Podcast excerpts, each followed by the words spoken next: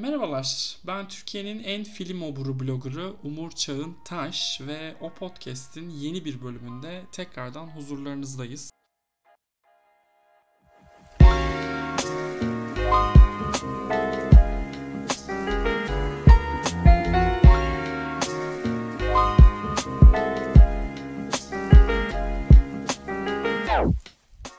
Sayın Artan, hoş geldiniz. Hoş bulduk efendim. Nasılsınız? Hamdolsun iyiyim. Sizler nasılsınız? Şahane. İnanılmaz bir menümüz var bugün. Çünkü Sayın Artar dedi ki ben podcast için bir film izleyeceğim. Bakıyorum 9 tane film var şu an ve 9'u da sezonla alakalı filmler. Hazır mıyız efendim? Hazırım efendim. Çok hazırım. Tamam. En güncelinden başlayalım bence. Şu an herkes konuşuyor çünkü. Don't Look Up. Evet doğru, timeline onu konuşuyor. Ben seni hiç bilmiyorum fikrini şu an acaba. Ben sevdim çünkü de. Evet sen sevmişsin, gördüm. Yani ben niye bu kadar nefret edildi anlamadım. Bu yeni moda oldu bence. Netflix'in yaptığı şeyi hepimiz izleyip üzerine pisleyelim. Öyle başyapıt değil ama iyi vakit geçirdim ben. Yani eleştirilerin bir kısmını da anlayabiliyorum. Yer yer ağzına vurmak istiyorsun dedim McKay'in ama yani çok böyle bir fikir salatasına dönüşüyor yer yer. Ama yani bir Netflix filminden ben zaten hani dünya barışına çare bulmasını falan beklemiyorum. İyi vakit geçireyim. Oyuncuları iyi kullanmış olsun ki herkes çok iyi kullanmış. Ve çok büyük bir saçmalık dönmüyor olsun ki örnekleri var şu an isim olarak aklıma gelmesi de. Bana yetti. Güzel bir cuma akşamı geçirdim ben. Oh. Bir de kadrosu mis gibi zaten. Kadro çok iyi ve mesela DiCaprio'yu böyle bir şeyde izlemek çok keyifliydi bence. Bütün o kendi ciddiyetiyle de dalga geçen bir performans olmuş. Çok çok iyi vakit geçirdim. Yani düşünürsen yıldız kalibresini filmin, böyle filmler genelde şey olur ya hani sarpa sarar. Kimseye kullanamazlar falan. Hiç öyle olmamış. Herkes rahat rahat ekranda izleyebildik herkesi. Vay ne gerek vardı dediğim hiçbir performans yok benim. Hani filmin hikayesiyle işte başıyla sonuyla falan dertlerim var biraz ama dediğim gibi yani Netflix'ten bundan daha derinini beklemiyorum ben. Ya ben birazcık şey gibi geliyor bana, beklentilerin kurbanı oldu sanki. Çünkü Adam McKay daha önceki o iki filminde The Big Short ve Vice'la bu siyasi hiciv olayını o kadar güzel yaptı ki. Yani o sözde. Ben beğenmiyorum biliyorsun ben. Farklı bir insanım çünkü. Sen çok özelsin. Tabii ki de. Don't Look Up'tan da benzer bir şey beklediler bence. Sıkıntı orada gibi geliyor bana. Ya evet ama işte bu bir Netflix filmi. Yani ortaya vuruyor. Aynen. Kendini zeki zanneden. Biraz daha şey gibi. Bridesmaids gibi düşünmek lazım bence Don't Look Up. İnanılmaz müthiş bir kadroyla 40 küsür Oscar adaylığı bir arada. Tiksinç bir komedi yapıyor ve yani o kapanış jeneriğinden sonraki Meryl Streep sahnesi bence evet. ikonik bir sahne. Rezil bir sahne gerçekten. Bir yandan mesela o sahneyle ilgili itirazlarım var benim. Bir yandan niye böyle bir şey izlettin bana diyorum. Bir yandan da sanki bütün filmi onu çekmek için yapmış gibi de hissettim. O yüzden emin de değilim yani. Ya şimdi Amerika biliyorsun biz kaç sene oldu bakayım. Bizimkiler 2002'de mi geldi 2004'te mi geldi? Bizim Trump'ımız. 2002 değil mi? Evet 19 yıldır çekiyoruz biz. Bunlar 4 senede kafayı yediler. 4 senelik Trump travmasını. Evet, travması sırasında o kadar fazla hatıra edindiler ki nereye gitseler sanatın hangi dalına gitseler illaki mesele ona geldiğinde inanılmaz harika bir şey bekliyorlar. Hem medya hem siyaset politika eleştirisi hem toplumsal bir şeyler cart çurt. Don't Look Up'ın öyle bir gayesi olmaması herhalde rahatsızlık yarattı. Yani demin söylediğim gibi yine söyleyeceğim. Bu filmin bir Bridesmaids olduğunu düşünerek izlersek bence maksimum keyif almak mümkün. Ve bence çok iyiydi. Kate Blanchett çok iyiydi. Kate Blanchett çok iyiydi. Evet. Leonardo DiCaprio birazcık tekrardı ama olsun. Yani multimilyoner bir insanın anksiyete atağı geçirmesi benim hoşuma gidiyor. Açıkçası onu o halde izlemek. En azından bizon böbreği yemedi. Ve şey de çok hoşuma gidiyor. Tüm bu kadro içerisinde en deli Jennifer Lawrence olmasına rağmen en nötr karakter ona verilmiş. Tabii canım, sağduyunun yani, sesi düşünürsen. Evet. O da hoşuma gitti. O oyuncaklı hali de hoşuma gitti. Bilmiyorum, ben alacağı her Oscar adaylığı helal derim ancak. Başka hiçbir şey demem. Hiç itirazım olmaz. Yani evet. Yani ben senin kadar hayran değilim filmin ama evet, anlıyorum nereden geldiğini. Dediğim gibi çok bir şey beklememek lazım. Şeyi eleştiren çok olmuş. Siyasi olarak durduğu yeri, işte böyle sürekli parmak sallaması falan. Ama yani Hollywood bu zaten. Ne bekliyorsunuz ki böyle derinlikli bir analiz, bir işte bu şey batağından nasıl çıkarız? Cehalet batağından nasıl çıkarız analizi beklemiyorsun herhalde Netflix'te bir cuma akşamı izlediğin filmden gibi düşündüm ben.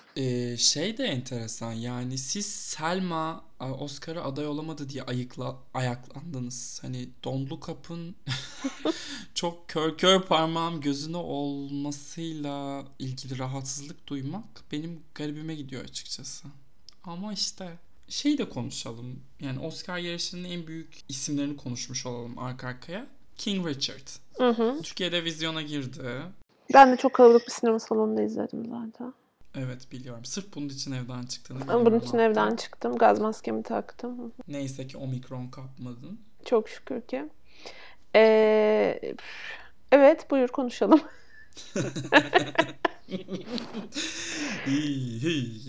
Ya işte her sene bir tane böyle bir biyografi oluyor efendim. Bu şey babanın severek izleyeceği film. Babanla sinemaya gitmek için film arıyorsan bu film. Geçen sene miydi? Ondan önceki sene Ford vs. Ferrari vardı. Baba da o işte o kategoriden. Ya bundan daha da hoşlarına gider babaların diye düşünüyorum. Çünkü yani düşünsene, film şey diyor, dünyanın en büyük iki tenisçisinin başarısının yegane sebebi babaları. Ne olduysa babaları sayesinde oldu ve babaları ne dediyse o çıktı. Yani o yüzden bu filmi babaların beğenmeme ihtimali yok. En son babalar duyarın tam tersi diyorsun. Tabii. Ali Erkazan mıydı neydi o adı? Kendisini gerçekten King Richard olarak izlemek isterdim. Çok bu arada. Çok isterdim. Keşke olsaydı da izleseydik bu kalibrede bir sporcumuz.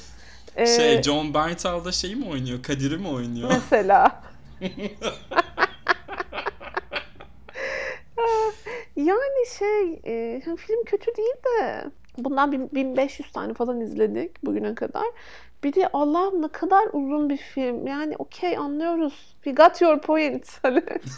Evet. İlk sahneden son sahneye kadar çok tutarlı bir film yani, hani o açıdan bakarsak. Söylemek istediği bir şey var ve 10 dakikada bir onu tekrar ederek önümüze koyuyor. Yapacak bir şey yok yani. Will Smith'in kendi için böyle bir vizyonu varmış. Yani yolu açık olsun. Yani şimdi Oscar'ı bu sene takip etmeye başlayanlar için birazcık açalım bence burayı. Will Smith Oscar almayı çok isteyen bir aktör. Hı-hı. Oscar'ın zamanında 0 beyaz harici oyuncu aday çıkardığı yılda en çok bu konuyla ilgili ses çıkaranlardan biri Will Smith'ti. Hatta Concussion diye bir filmi vardı.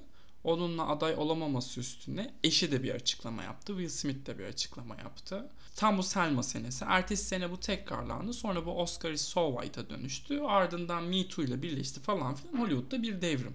Hala Will Smith'in Oscar'ı yok. Evet, Will Smith'in hala Oscar'ı yok. Will Smith Oscar'ı çok istiyor. Aşırı istiyor. Fakat Will Smith Oscar istemeye 90'larda başladığı için oyunu hala 90'lara göre oynuyor.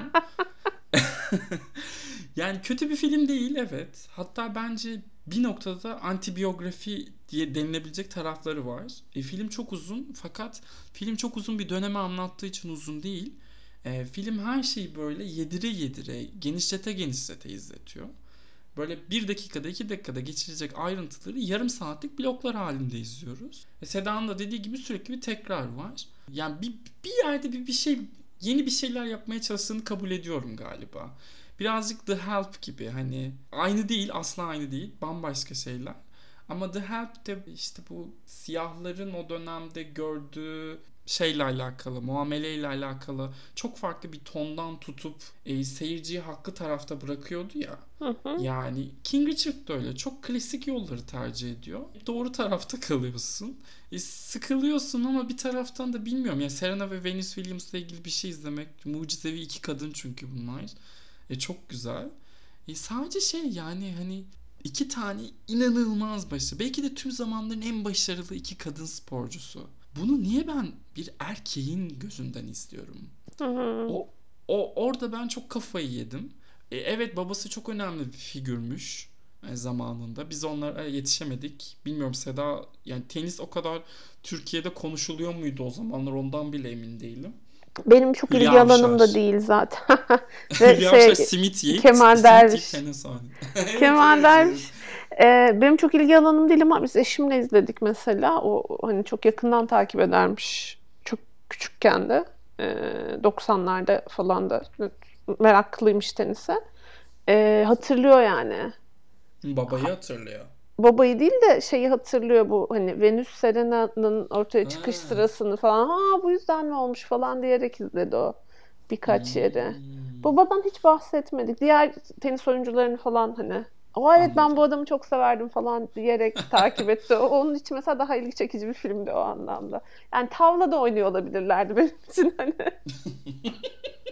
Spora da özel bir ilgim olmayınca birazcık ödev yapar gibi izledim ben o anlamda. Yani kendi seyircisi olan bir film sonuçta. Şöyle tenis meraklısı, bu sporcu biyografisi seven seyirciyi yakalayacaktır diye düşünüyorum. Yani ben aslında hedef kitlesi de değilim filmin, çok düşünürsek.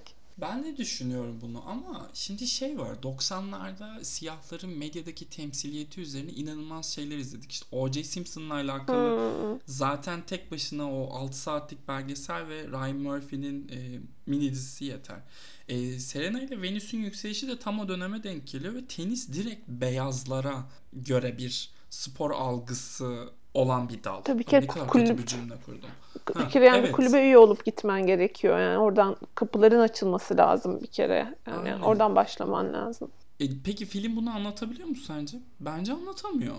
Bence bahsetmiyor bile bundan. Yani bir ima ediyor. Hani çok büyük, zengin bir kulübe gidip de artık burada çalışacaksınız. Ama şey gibi hani nazikçe istersen olur der gibi bir tonu var filmin. Oysa ki yani aşman gereken, hatta filmin kuruluşundan biraz böyle bir şey iması yok mu? Hani içeride siyah ırkın kendi içindeki çekişmeler sanki daha büyük bir engel teşkil ediyormuş gibi beyazlara gidiyorlar, istiyorlar ve alıyorlar. Sedacığım biliyorsun ki kadının en büyük düşmanı kadındır. Siyahın da en büyük düşmanı siyahtır. Yine yani, bak görüyor musun? Şeyi asıl konflikt gördüğün, hatta fiziksel tehdit gördüğün sahneler siyahların kendi arasında. İşte komşusuyla yaşadığı problem, o düzenli gittikleri tenis kortunda yaşadıkları problem düşünürsek hep siyahlarla arasında, oysa ki beyazlarla gidince işte şey yaşıyorlar tabii. Siz nereden çıktınız gibi bir hani tabii ki kapılar sonuna kadar açılıp da hoş geldin denmiyor onlara ama ciddi bir gerilim de yok orada. Katılıyorum ya. Yani kaçırdığı çok fırsat var filmin bu konuda ve giderek sanıyorum o mutfakta eşiyle kavga ettiği kısımdan finalde bir Serena'yı yakalayıp ona bir şey söylüyor ya. Hatta en son kapanışta da onunla ilgili bir yazı çıkıyor. O aralık haricinde filmin babanın bakış açısından çıktığı bir sahne yok. Ben mesela Venüs'ü oynayan oyuncu çok iyiydi. Çok iyiydi. Sürpriz bir adaylık çıkmasını dahi isterim. Yani o çok isterim ben de. Yani neyi oynayan aktrisin çok adı geçiyor. Ama bence bahsettiğin Saniye Svi'ne çok zor bir şey başarıyor. Yani dünya üzerinde eşi olmayan bir atletin çocukluğunu izlediğimizde bize inandırıyor. İnanılmaz bir şey bence. Şöyle müthiş bir detay var bu arada. Sanırım Venüs solakmış ya da Saniya solak, bilmiyorum. Ters elle oynamayı öğrenmek zorunda kalmış. Artı hayatında ilk kez tenis oynuyor bu arada. Bu film için tenis oynamayı öğrenmiş. Hani Leonardo DiCaprio'nun bizon böbreği yemesi kadar bence müthiş bir olay. Daha bile müthiş olabilir düşünürsen. Evet. O karakterin gözünden izlemeyi isterdim açıkçası ben bunu. Eminim ki çok daha fazla keyif alırdım. Onu söyleyecektim. Will Smith de yardımcı erkek oyuncu Oscar'ını alırdı. Biz de rahat rahat bu sene erkek oyuncu dalında Andrew Garfield'ımız... Yok pardon. Benedict Cumberbatch'imize Oscar verirdik. Eğer King Richard hakkında başka bir şey eklemeyeceksen hemen buradan bir Benedict Cumberbatch'e geçelim. Çok bile konuştuk bence. Buyur geçelim. Evet. Jane Campion demiş ki ya yeter. Ben bir başyapıt çekeceğim. Çekilin demiş değil mi? Herkes bir otursun beni izlesin demiş. Ya böyle cümleler kurmaktan çok nefret ediyorum ama ya Power of the Dog sinemayı neden sevdiğimizi hatırlamamıza yardımcı olan. Ya tek bir boş cümle olmaz mı bu filmde? Tek çok, bir boş çok sahne. Çok sıkı gerçekten. Gereksiz uzayan hiçbir sahne yok. Gereksiz tek bir kare yok. Bu da Netflix bu arada. Bak, evet doğru diyorsun. İşte, geri mi alayım Netflix hakkında söylediğim her şeyi? Hayır. McKay not al.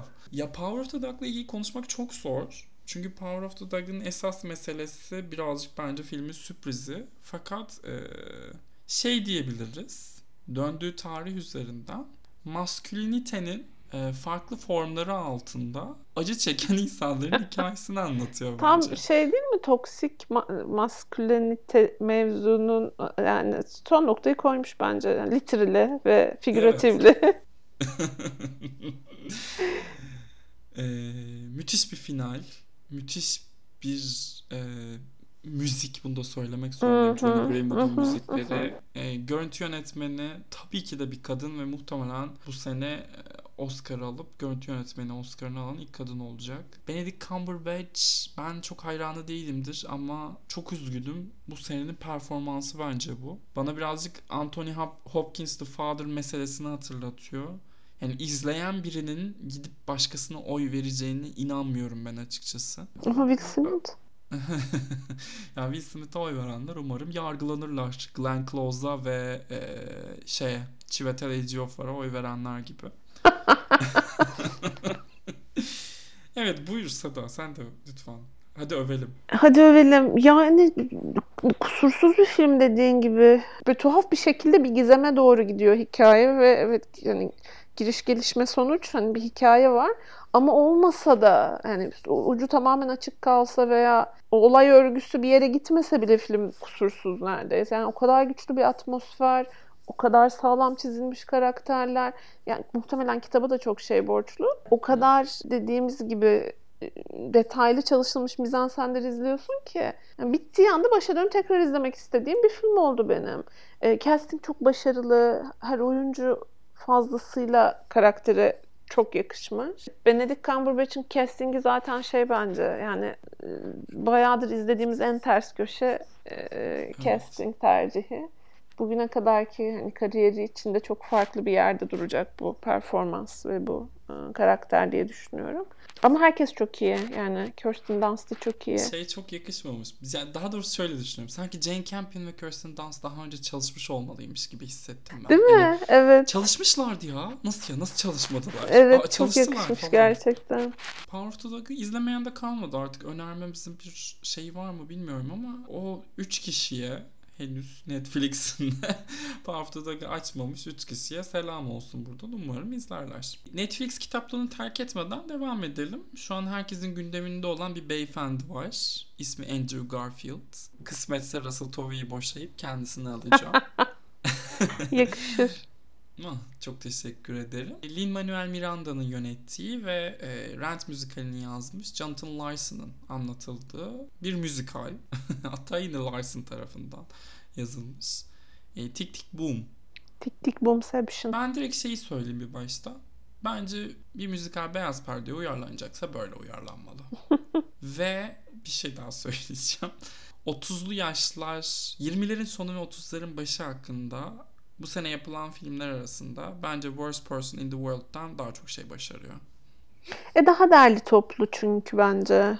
Ama yani daha çok şey başarıyor mu çok katılmıyorum sana ama daha güçlü bir sesi var. Worst Person in the World biraz böyle yalpalayarak gidiyor ve bence güzelliği de biraz orada. Bunun bir derdi var ve onu çözmeye çalışıyor film boyunca. O da nedir? Andrew Garfield Umur'a varacak mı? Ya da işte mesela niye 15 yıl sonra baştan kendisini keşfetmemiz gerekiyor? Bu adamın kariyeri niye bu halde? Evet, çok daha büyük bir yıldız olması gerekmez miydi? Yani gerekir bence. Boy A ve Never Let Me Go'dan beri hiç boşa kurşun sıkmıyor. Bence tek kötü performansı var. Onunla da Oscar aday oldu. Hacksaw Ridge. Mel Gibson'la çalışmak dışında hayal kırıklığına uğratmadı bizi diyecektim ben de. Evet. Önümüzdeki sene sanırım HBO'ya da bir dizi yapmış. Oraya gelecek. Hani bir Emmy de yolda. Mevcutta bir Tony'si var. Bu arada izlemeyenler için Angels in America'nın West End uyarlamasını öneriyim. Müthiş. Müthiş. Ama Tick Tick Boom kesinlikle şey ya... Garfield'ın başka bir tarafını da görmemize yardımcı oluyor. Hem de bir taraftan aslında bunu yapabileceğini biliyorduk. La La Land'de Ryan Gosling yerine Andrew Garfield olabilirdi. Ne yaptım ya? Bunu hissettim ben. Andrew Garfield Ryan Gosling'in rolünü yapabilirdi ama Ryan Gosling Andrew Garfield'ınkini yapamazdı. Evet. Buna katılmak zorundayım ki Ryan Gosling'i de çok severim. Teşekkür. Bu evde Ryan Gosling hakkında olumsuz hiçbir şey konuşulmaz ama evet haklısın. Filmde yani şey tabii birazcık biz bu çemberin dışında kalıyoruz ama Broadway'de büyük bir aşkla yazılmış tiyatroya ve müzikal tiyatroya özellikle. Meşhur bir restoran sahnesi var hatta. Az buçuk popüler kültüre hakim bu New York çıkışlı müzikal yapımları izleyen o müzikal sahnesini bilenler için böyle akılda kalacak müthiş bir cameo'lar zinciri mi diyeyim ne diyeyim. Harika bir sahnesi var. Ben çok beğendim Tick Tick Boom'u. Andrew Garfield'u fazlasıyla beğendim. Bence de çok yetenekli. Bir de şarkı söyleyebiliyormuş. Bütün bunların üstüne daha ne yapsın bu adam gerçekten de. Ya ben şeyden... Seda diyeceksin de bu yaratıcı işler yapan insanların yaratıcı olmayan bütün işlerin üzerine tükürmesinden çok sıkıldım. O yüzden böyle bir sevimsiz geldi karakter izlerken. Onun dışında ama benim de filmle bir derdim yok yani. Garfield çok iyi. Garfield dışındaki herkes de çok iyi. Çok başarılı bir ensemble işi olmuş aslında bence. Hatta istedim yani aynı kadroyla bir sürü başka müzikal izleyelim falan istedim. Bu arada Jonathan Larson'la ilgili de şöyle bir durum vardır. Rent'in çalıntı olduğuna dair, Larson'ın çaldığına dair. Fakat sanırım öldükten sonra zaten Rent'in ilk gösterisinden sonra mı ne ölmüş ya da ilk göstermeden bir hafta önce mi ne ölmüş? O da böyle bir tartışma meselesidir. Fakat hani o konuyla ilgili sıkıntısı olanlar için bile bunu söyleyebiliriz. Film aslında anlatmıyor. Larson'ın başarılarını anlatmıyor. Başarıya giden yolda çektiği acıları anlatıyor. Kendini bulmak üzerine bir film aslında. Tabii. Her şeyden öte. Bu yaratıcı, üretici mi denir? Yaratıcı işlerle uğraşanların daha çok bulacağı bir film. Kindergarten Teacher'ın negatifi. Belalı filmim. Devam ediyor muyum o zaman? Bir sonrakine geçeyim mi? Geçebiliriz bence. Being the Ricardos. Hadi bakalım. Yani hani düşününce tansiyonum düşüyor. Oscar'lara aday gösterilecek bu film. Böyle kötü oluyorum. Hatta bak çok komik bir şey söyleyeceğim. Aaron Sorkin'miş bunun yönetmeni. Evet. Ben bir ara acaba Andy Serkis mi çekmiş bunu? Ben isimleri karıştırıyorum dedim. Çünkü o kadar yönetilmemiş bir film ki. Açıp baktım filmin ortasında. Ben herhalde yanlış hatırlıyorum bu Andy Serkis. Bak görüyor musun adam yönetmenliği deniyor demek ki falan diye düşündüm. Sonra baktım ki yok değilmiş.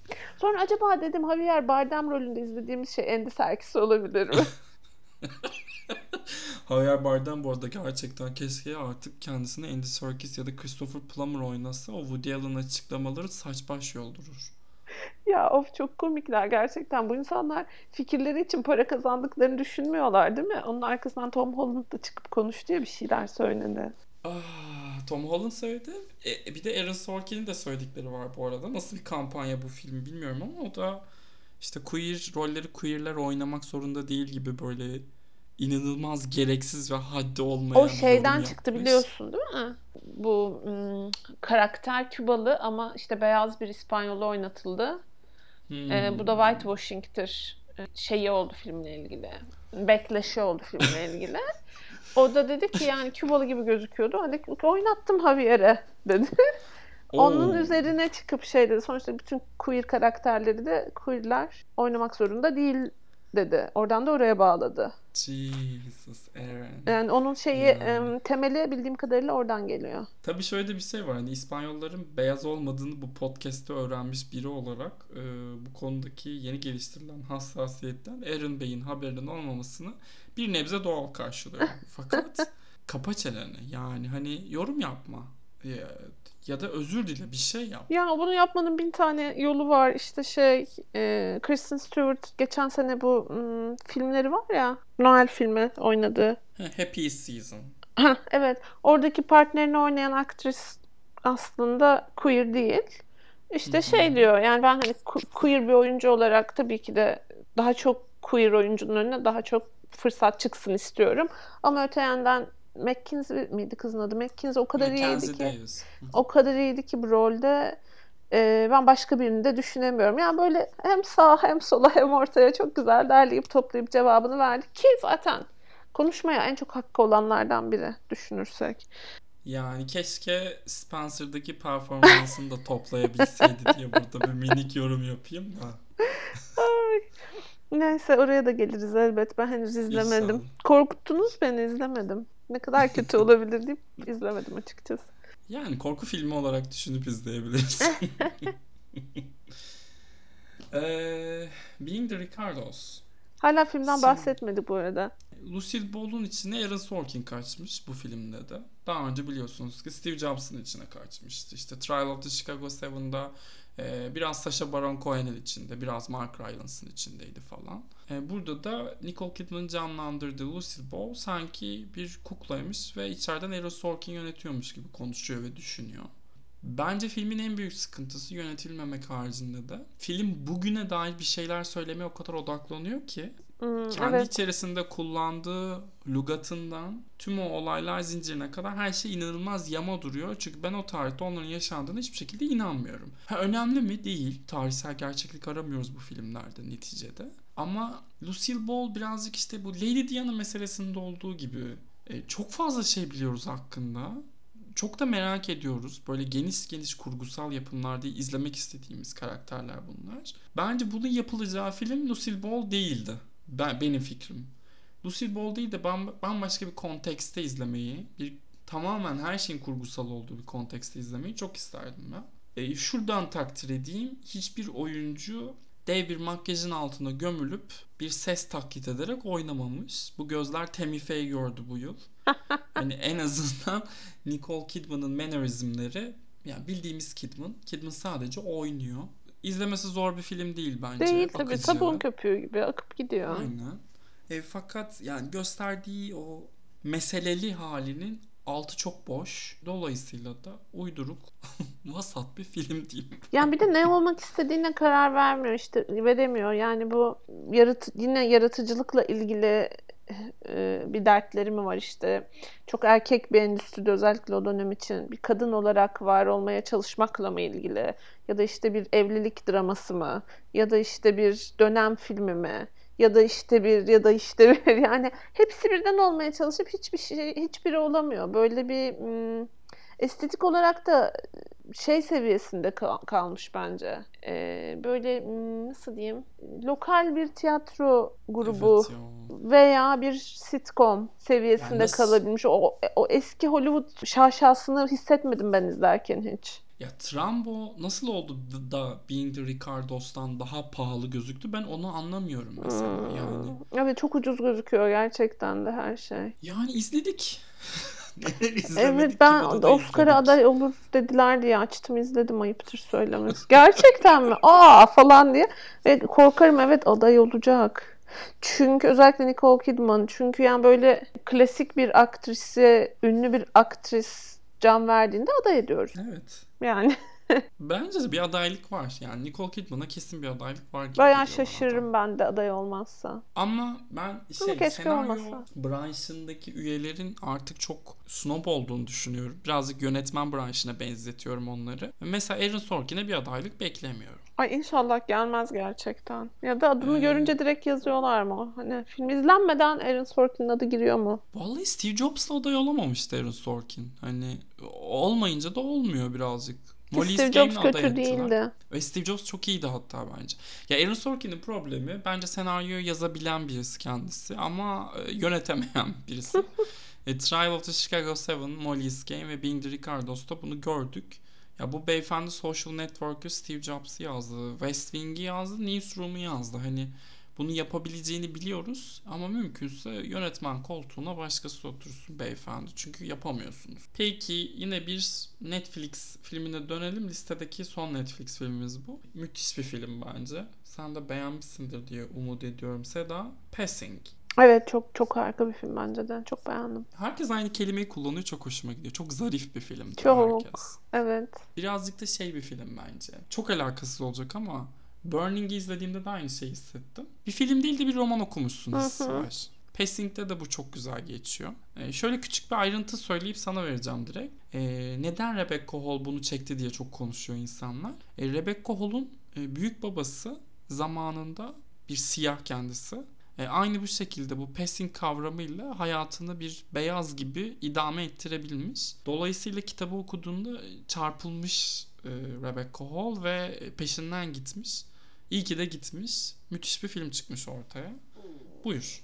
Evet, çok kişisel almış hikayeyi. Yani kendi ailesinde de böyle bir hikaye olduğu için bu kadar temiz bir iş çıkmış diye düşündüm ben de. Bir kere hani bir yönetmenin ilk işi olduğunu düşünmek akıl almaz. Çok ekonomik, aynı şey gibi, Power of the Dog gibi fazla hiçbir sahnesi yok. Mesela siyah beyaz estetik bir tercih, daha doğru bir seçim olamazdı. Türkçe'ye çevirirken de adını siyah beyaz olarak uygun görmüşler. Bizimkilere de böyle bir fırsat tanımış oldu kendisi ama neyse, yapacak bir şey yok. Performanslar çok iyi. Özellikle Rutnega, yani dünya dışı bir yetenek bence ve beyaz olsaydı çok büyük bir yıldız olurdu diye düşünüyorum. Çok çok özel bir performans izlediğimiz. Çok beğendim ben. Çok çok olgun, çok sakin ama bir yandan da çok sert bir film aslında. Yani kadınlık mevzuyla, ırk mevzuyla, Amerika'yla çok dev bir hesaplaşma izliyorsun ama hani onları hiç görmeden de iki kadının ilişkisini izleyerek de sadece çok temiz bir iş izlemiş oluyorsun. Ben böyle hani çok katmanlı filmleri çok seviyorum. Hani hiç kafanı yormadan sadece gördüğün şeyi izlediğinde de belli bir estetik doyum sağlıyor sana. Ama hani biraz derin okuma yaparak izlemeye kalksan, biraz kafa yorsan aslında böyle katman katman açılan da bir film. Çok çok özel bir film bence de. Ne şanslıyız ki Netflix'e geldi. Yoksa hani Türkiye'de sinemalarda gösterilecek bir film değil bence. Yok, asla izleyemez. Ya benim şey de çok hoşuma gitti açıkçası. İnanılmaz travmatik şeyler anlatıldığında perdede ne kadar travmatik olduğunu çok altı çizilir. Ama Passing öyle değil. Passing aynı hayat gibi. Hayatta da bunları yaşıyoruz. Böyle üzerinden zaman geçiyor ya da birazcık o olayın yaşandığı yerden uzaklaştığında korkunç bir şey yaşadığımızın öyle farkına varıyoruz ya. Passing de öyle birazcık. Böyle arka arka inanılmaz korkunç şeyler oluyor. Daha doğrusu olaylar üzerine de değil aslında. Durumlar üzerine bir film olduğu için öyle söyleyeyim. Korkunç durumlar mevcut. Bunların idrakına vardıktan sonra hepsi kendi içerisinde büyük hesaplaşmalar yaşıyorlar. Hem kendileriyle hem de karşısındaki insanlarla. Onların altını çizmeden böyle hafif hafif ama bir taraftan da ne kadar vurucu olduğunu asla unutturmadan müthiş bir film. Senin de dediğin gibi şey çok güzel. Üzerine düşündükçe, böyle bir etrafa bakındıkça daha fazla şeye rastlıyorsun. Katman katman. Çok zarif bir yönetmenlik. Harika bir ilk film. İki oyuncusu da bence müthiş. Tessa Thompson'da Rutnega da harikaydı. Tek korkum Rutnega'nın akademi tarafından görülmemesi. Sen The Lost Daughter'ı izlediğinde tekrar konuşuruz bir de. Hani şu an Maggie Gyllenhaal konuşuluyor bu ilk yönetmenlik, oyuncudan yönetmene dönme hikayesinde. Ama bence Rebecca Hall varken, yani çok pardon Maggie Hanım ama sen sevmedin pek Lost Daughter'ı. Öyle güzel bir şey çıkabilir ki oradan korku filmi çıkar o metinden. Ya bu kadar özelliksiz bir film çekmek. Yani Dakota Johnson ne kadar kötü bir seçim. Ya. Ne kadar kötü bir oyunculuk. Bilemiyorum, ben hiç tutunamadım o filmi. Yani çok fazla şey olabilecekken hiçbir şey olmamayı tercih etmiş. Bu da bir tercihtir bu arada. Hani şey de değil ya, bilinçli yapılmış belli ki. Ama bana hiç hitap etmedi. Hiç sevmedim Lost Out'u. Böyle her geçen günde daha da düşüyorum filme karşı. İzleyince uzun uzun konuşuruz. Evet. Seni seveceğini de düşünmüyorum bu arada filmi. Diyorsun. Hı-hı. Birazcık beklentini düşüreyim ki beğen. Evet, bir siyah beyaz filmimiz daha var listede. Benim buradaki Power of the Dog'la birlikte diğer favorim Come On Come On. Ya Seda çok güzeldi. Çok güzeldi, evet. Bu da aslında Lost Daughter'la biraz companion piece değil mi? Annelik mevzu üzerine çok söyleyecek şeyi var. Evet. Filmin. Bir de şey de önerelim mi bu arada? Sana da önermiş olayım ben. Yani sezonu bitirdikten sonra belki izlersin. Ninja Baby diye bir film var şu an. Bakayım. O da bir Kuzey Avrupa filmi. O da yine annelik mevzusu üzerine. Annelik de demeliyim de işte kadınlığın annelik üzerinden tanımlanması üzerine. DJ Baby de izlensin. Come On Come On, evet. Come On Come On. Come On Come On. Phoenix Bey Joker yerine bunun Oscar alabilir. Ben öyleymiş gibi davranacağım. Çok bir fark yok aralarında zaten zaman olarak. Oradan almıştı değil mi Oscar'ı falan diyeceğim bundan 20 sene sonra. Grandma gel seni yatağa yatıralım diyecekler. Ya ben Mike Mills'in sinemasını çok seviyorum zaten. Bu tam benim kalemim, böyle açayım 24 saat evde dönsün falan. Hani o filmin içinde yaşayayım falan, öyle bir film. Çok da diyecek bir şey yok. Yani seviyorsan seversin, sevmiyorsan bu ne der kapatırsın, öyle bir film bence. Yani çok tabii ki böyle hepimizin kafasında dönen ama muhtemelen ebeveynsen daha çok seni rahatsız eden şeylerden bahsediyor aslında. Hani iklim krizi, kuşak çatışması ve şey de demiyor sadece, bu gençler ne olacak da demiyor. Ki hani ebeveyn için o muhtemelen bir derttir. Biz kendimizi kurtarmazsak bu çocuklara nasıl yardım edeceğiz diyor. Ben onu sevdim açıkçası. Yani filmdeki esas karakterin işinden dolayı şeye çok maruz kalıyoruz. Gençlere kulak verme mevzuna. Ama onu alıp çok güzel kafasının üzerine çeviriyor bence film. Hani onu çok sevdim. Böyle bir şey derdi yok yani, vaaz verme gibi bir derdi yok. Ay bu çocukların da yazık böyle felaketlere denk geldi gençlikleri falan gibi bir derdi yok yani. Hani yerli sinemanın önünde öyle bir şeye dönüşürdü bu film. Şey çok güzel. Joaquin Phoenix'le yeğenini oynayan diğer başrolün arasındaki kimya çok tutmuş bence. Onları beraber izlemek çok keyifli. Muhtemelen bir bölümü doğaçlama çekilmiş. Bana öyle bir şey geldi, enerji geldi filmden. Onu izlemek çok keyifli. Zaten inanılmaz bir aktör, o küçük genç aktör. Neydi adı? Woody Norman. Nereden bulmuşlar bu çocuğu falan dedim sürekli olarak izlerken. Çok çok tatlı, çok güzel bir film gerçekten. Ben de çok beğendim. Yani filmin esas amacı bu değil ama anneler üzerine söylediği cümleler çok hoşuma gitti. Çok güzeldi. Anne karakteri de çok, yani ebeveynlik dersi gibi bir film olmuş. Hani aç izle sürekli. Senede bir aç izle bir ne diyordu bu diye. Çok çok güzel. Gabby Hoffman zaten ne kadar özlemişim dedim. O da ne kadar hakkını teslim alamamış bir aktris. Maalesef. Çok karizmatik bir kadın. Transparent'da hiç fena değildi ama onu da zaten kim izledi? Kaç kişi izledi? Ya senin gibi ben de çok sevdiğim için aynı düşünüyoruz çoğunlukla. Dediğim gibi bu annelik üzerine söyledikleri de çok hoşuma gitti ki esas meselesi o bile değildi filmin. Birazcık gibi zaten. Mike Mills filmin yönetmeni ve senaristi deneme yazmış gibi. Film bir olayı ya da bir şey takip etmiyor. Film bir şeyler üzerine kafa yoruyor ve kafa yorarken bir kurgusal karakterleri var elinde. Onlar üzerinden çıkarımlarını yapmaya çalışıyor. Bence herkesin, her yaştan herkesin aynı olmasa bile farklı farklı cümleler alabileceği de bir yapım ayrıca. Öyle. Joaquin Phoenix Bey, sizi neden sevdiğimizi hatırladık. Teşekkür ederiz. Ya evet, gerçekten Joker falan bunlar ne gereksiz uğraşlar. Hiç gerek yoktu yani. Kilo vermene de gerek yok. Gayet bu haline çiçek gibi bir insansın. Her'le hatırlayalım biz sizi. Two Lovers'la hatırlayalım. Hani de tabii Beginners ve 20th Century Woman'ı ben hiç sevmediğim için bana da büyük şok oldu bunu beğenmek. Seviyorum yani. Hep aklıma örneği geliyor. Bradley Cooper örneği geliyor. Şu an bayağı Bradley Cooper'ın iyi oyuncu olduğunu düşünüyoruz pek çoğumuz. Seda hariç. Not yet. Bu fikrimi değiştirebilen şeyleri çok seviyorum. Şu iki filmden bu rezaleti konuşalım. Last Night in Soho. Evet. Hadi çektin. Hadi çektin bak, tamam mı? Çektin. Londra'nın zaten Edgar Wright'ın filmleri bence genel olarak Britanya'ya ve Londra'ya aşk mektubu. Çok seviyor maşallah. Birazcık İzmirlilik gibi Londra takıntısı ama okey work. Müthiş bir şey hakikaten. Fakat o yarım saat finaldeki. Son yarım saat. İnsanlık suçu. Korkunç. Sen nasıl yani? Sen hani şeyi anlatıyordun ama birazcık hani çok zorluyorum burada. Filmden şey mesajı çıkarmaya çalıştım ben. Hangi zamana gidersek gidelim. Kadının gördüğü şiddet, işte kadının kimliksizleştirilmesi. Bu nereye gidersek hiçbir şekilde değişmiyor. Bugün bile varlığını sürdürüyor falan derken film saçma sapan bir şeye dönüştü. Öncelikle senden filmin sonunu açık etmemeni rica edeceğim. Çünkü seyircinin sinemaya gitme deneyimin önemli bir parçası biliyorsun. O son. Evet. Yani fikri gelmiş çekmiş işte adam ya. Evet. Yani güzel de fikirleri olan bir insandır aslında. Niye böyle oldu ki? Yani demiş ki işte o şey Londra'nın böyle bölgesine özellikle kamerayı koyarız. Bir ileri bir geri bir ileri bir geri. Film olur zaten demiş ve hani hikayeye çok da kafa yormamayı seçmiş diye düşündüm ben. Ben burada oyuncu tercihlerine de dokundurmak istiyorum. Hayır. Yani ne kızcağızın adı ne? Anya Taylor-Joy. Tam da kariyerinin yükseldiği noktadayken kimse mi dememiş ablacığım sen dans edemiyorsun?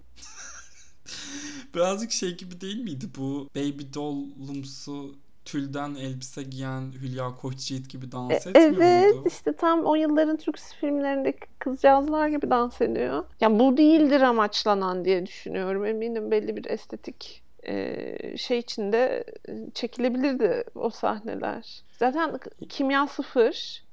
Yok. Ama zaten kimyanın olmamasının bir sebebi vardı Seda lütfen. Evet doğru. Affedersin. Anlamamışım. Benim en sevdiğim karakter tabii ki de Thomas'ın Mackenzie'ye acı çektiren okuldaki o korkunç oda arkadaşıydı. Ay korkunç bir oda arkadaşı vardı gerçekten. Benim bullilerime benziyordu biraz. Ben o yüzden çok zorlandım izlerken. Ortaokulda bir tane biliyorsun. Evet bulim vardı. Çok o tondaydı kendisi. Ben yanlış oyuncu seçimleri dedim ama oyunculuk seçimleri de bence korkunç genel olarak. Ama yani bu bence herkesin hata yapıyor olması yönetmenin tercihi, oyuncudan çok yönetmenin tercihi olduğunu hissettiriyor bana. Bu filme ne yakışırdı biliyor musun? Hı. Finalinde Marion Cotillard Dark Knight Rises'te gibi ölseydi. Bu film bunu taşırdı. Yakışırdı evet. Annetten çıkıp buraya gelseydi bu da olabilirdi. Kotuma da buradan selam olsun. Son bir filmimiz kaldı. Bu sene yabancı film ve belgesel kategorilerinde ilk 15 finalist arasına girmiş bir yapım kendileri. Flea. Seda izlediği için çok memnunum açıkçası. Çünkü çok müthiş bir iş. Birazcık geçen seneki Welcome to Çeçniye'yi de hatırlatıyor. Göçmen artı queer deneyim üzerine bir yapım. Fakat bunu tabii queer insanların hiçbir hakka sahip olmadığı topraklardan kaçarken yapıyor. Welcome to Çeçniye kaçamazken yapıyor. Onda da filmde anlatılan insanların anonimliğini korumak için yüzleri sansürlenmişti Seda böyle bir görsel efektle. Ama bu tamamen animasyon. Ben böyle oturdum dizlerimi döve döve ağlaya ağlaya bitirdim Flea'yı. İyi bir film aslında. Hikayesi çok güçlü olduğu için iyi bir film ama. Fakat hadi böyle teknik bir mükemmeliyet falan filan işte storytelling'in yeni bir sayfası gibi yaklaşmamakta yarar var. Ama insanın kalbine dokunuyor. Böyle boğazına düğümleniyor. Şey de çok güzel. Kimliklerden çıkardığında çünkü ben dünyanın en büyük meselelerinden biri bu şu an. Olmaya da devam etmeli. Göçmen deneyimi. Tüm çıplaklığıyla her şeyi anlatabilen insanı da seyircisini de paramparça eden bir film. Ben çok beğendim. Evet sen çok beğendiğini biliyorum. Yani söyleyecek hiçbir şey yok. Çok sert bir hikaye anlatıyor ve yani her dönemeci dediğin gibi kahır izlerken. Ya ne mutlu ki mutlu bir sona doğru da gidiyor. Yani hani filmi bunun belgesel olduğunu biliyoruz filmi de izlediğimize göre. Bu spoiler sayılmaz bence. Yani işte şey diye düşündüm izlerken ben ama hikayesini anlatamayan o kadar çok aile, o kadar çok kaybolmuş birey var ki. Bana böyle biraz fazla kurdeleli geldi bu o yüzden. Yani evet çok sert bir hikaye ve filmdeki olayların herhangi bir 5 dakikasında, filmin herhangi bir 5 dakikasındaki olaylara maruz kalsam ben hayatta kalamam. Yani hani psikolojik olarak taşıyamam gibi hissediyorum. O anlamda kesinlikle izlediğim şeyi, acıyı hafife almıyorum da. Yine de böyle bir hani derlenip toplanıp sonunda kurdeleleniyor ya bu. Yani sonuçta Survivor'ın hikayesini dinliyorum. İzlediğimizden bu hikayeyi anlatabilenlerden çok daha fazla anlatamayan var. Onlara haksızlık ediyormuş gibi hissettim izlerken biraz. Hani bunu da nasıl yaparsın hani şey yapmadan?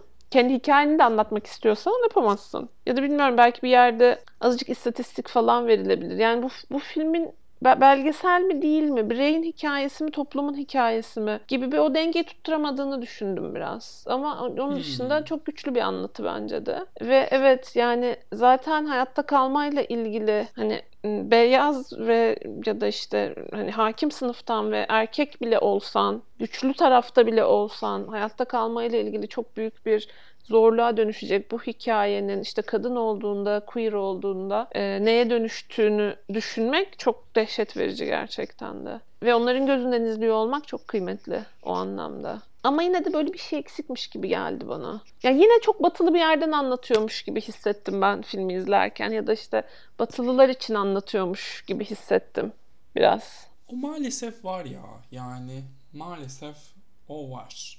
Welcome to Chechnya o yüzden çok sert. Ben dayak yemiş gibi olmuştum onu izledikten sonra. O bayağı ölüm kalım savaşı vardı ve tünelin sonunda hiçbir ışık yok. Ve direkt olayın içerisindeki insanlar tarafından anlatılıyor oradaki hikaye. Fili'de böyle bir kısım var mı? Var. Ama bundan ben rahatsız oldum mu? Hayır.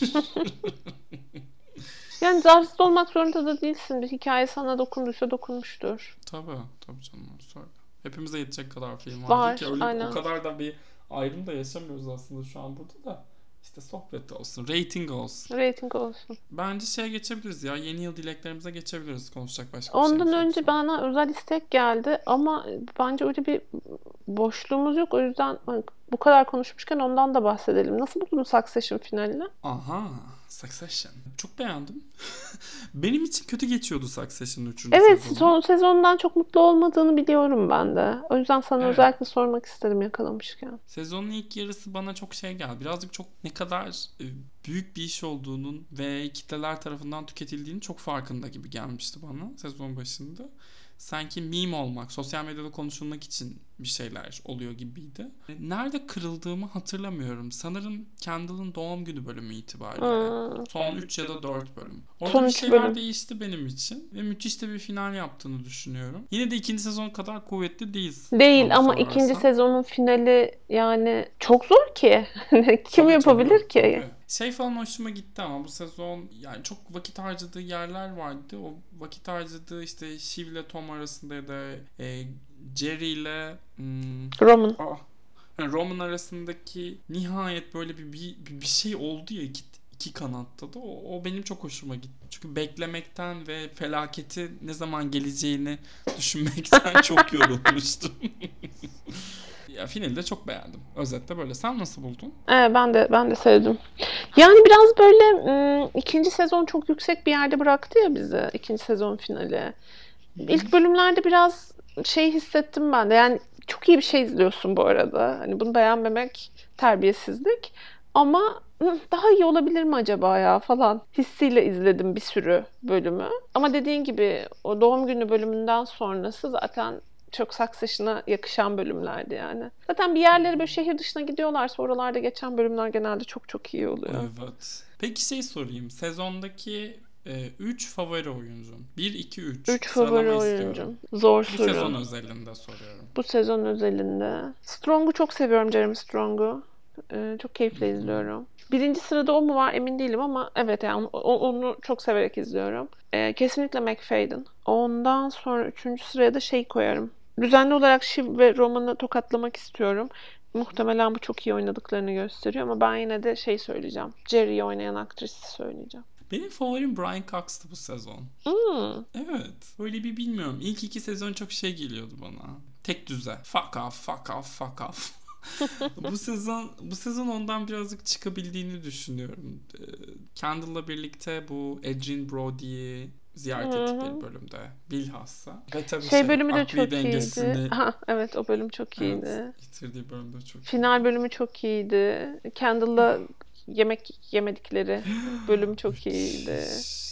Ya Brian Cox'un artık herhalde gözü kapalı oynuyordur bunları. Ben şeyi çok seviyorum Cox'un performansında. Hep, yani özellikle çocuklarıyla olduğu sahnelerde hep iki ton var ve ikisi arasında çok hızlı switch ediyor. Ve yani bunu çok başarılı bir şekilde yapıyor. Başka bir aktörü, daha az yetenekli bir aktörü, daha az deneyimli bir aktörü yakalarsın. İkinci izlediğinde o alttaki ikinci duyguyu da yakalıyorsun. Mesela final sahnesinde çocuklarını duvarlara çarptığı sahnede aslında sadece şeyi izlemediğini fark ediyorsun. Ben hep kazanırım, hani o avcı ruhuyla hareket etmediğini fark ediyorsun. Çok büyük bir hayal kırıklığı var çocuklarıyla ve dolayısıyla kendisiyle ilgili. O sahneyi muhtemelen başa alıp 8 kere falan izledim. Gibi Kendall'ın bir önceki sezon finalindeki konuşması gibi. O yüzden de, ya da işte mesela o Kendall'ın konuşma yaptığı sahnede de ikinci sezonun sonundaki inanılmaz bir gülümsemesi var son sahnede. James Strong yani müthiş bir aktör. Müthiş ve hayatının rolüyle buluştu bence. Yeteneklerini daha iyi sergileyebileceği başka bir fırsat ömrünce eline geçmez. Bilmiyorum. Muhtemelen geçmez. Aynen. Yani bu birazcık hani bir Dan Draper gibi bir karakter. Yani hiçbir zaman unutmayacağız biz Kendall Roy'u. Öyle bir karakter. Ve müthiş oynuyor. Geçen sene de Emmy'sini aldı. John Hamm gibi 20 sene beklemek zorunda kalmadı. Evet. Umuyorum kadronun geri kalanını da alır. Ya ben Roman'ın da Karen Culkin'in de bu sezon çok iyi olduğunu düşündüm açıkçası. Çok özel bir yüz değil mi bir de? Yani yetenekli olmasının da ötesinde belki 30 yıl izleyeceğiz daha başına bir iş gelmezse ve çok şanslıyız bence. Çok muhteşem bir kariyer inşa edebilir kendine. Çok yetenekli. Komedi zamanlaması harika. Tahmin etmesi çok zor ne yapacağını ve çok özel bir yüz. Perdeye, ekrana çok yakışıyor. Neydi? Kuzenin adı neydi? Tom ve kuzen... Greg. İlk Greg'i oynamak için audition'a girmiş Kieran Culkin. Bunu bilmiyordum. Evet. Sonra senaryoyu okurken gözü Roman'a kaymış. O enteresan. De çok hoşuma gitti. Seth Meyers da söyledi galiba. Brian Cox senaryo okuduktan sonra... Creator'a demiş, yani bu adam çocuklarını seviyor mu? Ve çocuklarını sevdiğini öğrenince evet demiş Adamın adını hatırlamıyorum burada Creator'ı. Neydi? Armstrong. Jesse Armstrong. Hiçbir şey hatırlamıyorum. Simon Blackfell'i hatırladım. Armando Iannacci'yi hatırladım. O ekipten Jesse Armstrong'u hatırlamadım. Neyse Jesse Armstrong da seviyor demiş ve öyle kabul etmiş bu rolü. Bu ara çok tükettim ben de. Tüm bu Seth Meyers, Stephen Colbert başka neye katıldılar onlar? Bir şey başka hatırlamıyorum. Falan tahmin edemiyorum çünkü Jimmy Fallon'a. Jimmy Fallon. Evet, Succession'da konuştuk. Geçelim mi yılbaşı dileklerimizi? Geçelim, buyur canım. Başla. Ben başlayayım. Ben hiçbir şey dilemiyorum. 21'i aratmasın. Yani evet ya, lütfen. Mental sağlık diliyorum herkese. Sonra fiziksel sağlık tabii ki de. Bol bol kazanalım. Bu ekonomide bol kazanmaya çok ihtiyacımız var. Bir de huzur olursa, zaten bunlar huzur getirir diye düşünüyorum. Her şey yoluna girer ya. Öyle ya, aşk da bulunur, saadet de bulunur. Evde alınır, arabada alınır. Öyle, benim dileklerim 3 tane. Mental sağlık, fiziksel sağlık ve bol kazanç. Bu kadar. Güzel. Katılıyorum. Yarışmacı arkadaşlara katılıyorum. Evet, yani 21'in 20'den kötü olması bayağı plot twist bence. O yüzden 22'den bir şey beklememe taraftarıyım ben de. Birbirimize mukayyet olalım. Saçma şeyler yüzünden birbirimize bağırmayalım. Çok rica ediyorum. Bakalım, hani tarihin seyrinin doğru şekilde değiştiği bir yıl olsun bütün dünya için. Evet ya, bitirdik bu bölümü. Pek keyifli oldu. Nasıl özlemişim. Ya evet, değil mi? Daha çok görüşsek keşke. Evet. Yani Seda falan. Haklısın, benim hatam canım. Ben tembelim. Ayol. Evet efendim. Herkesin hakkını aldığı da bir yıl olsun ayrıca. Bunu da dilemezsem olmaz tabii ki. Bizden bu kadar. Seneye görüşürüz esprisi yapmayacağım.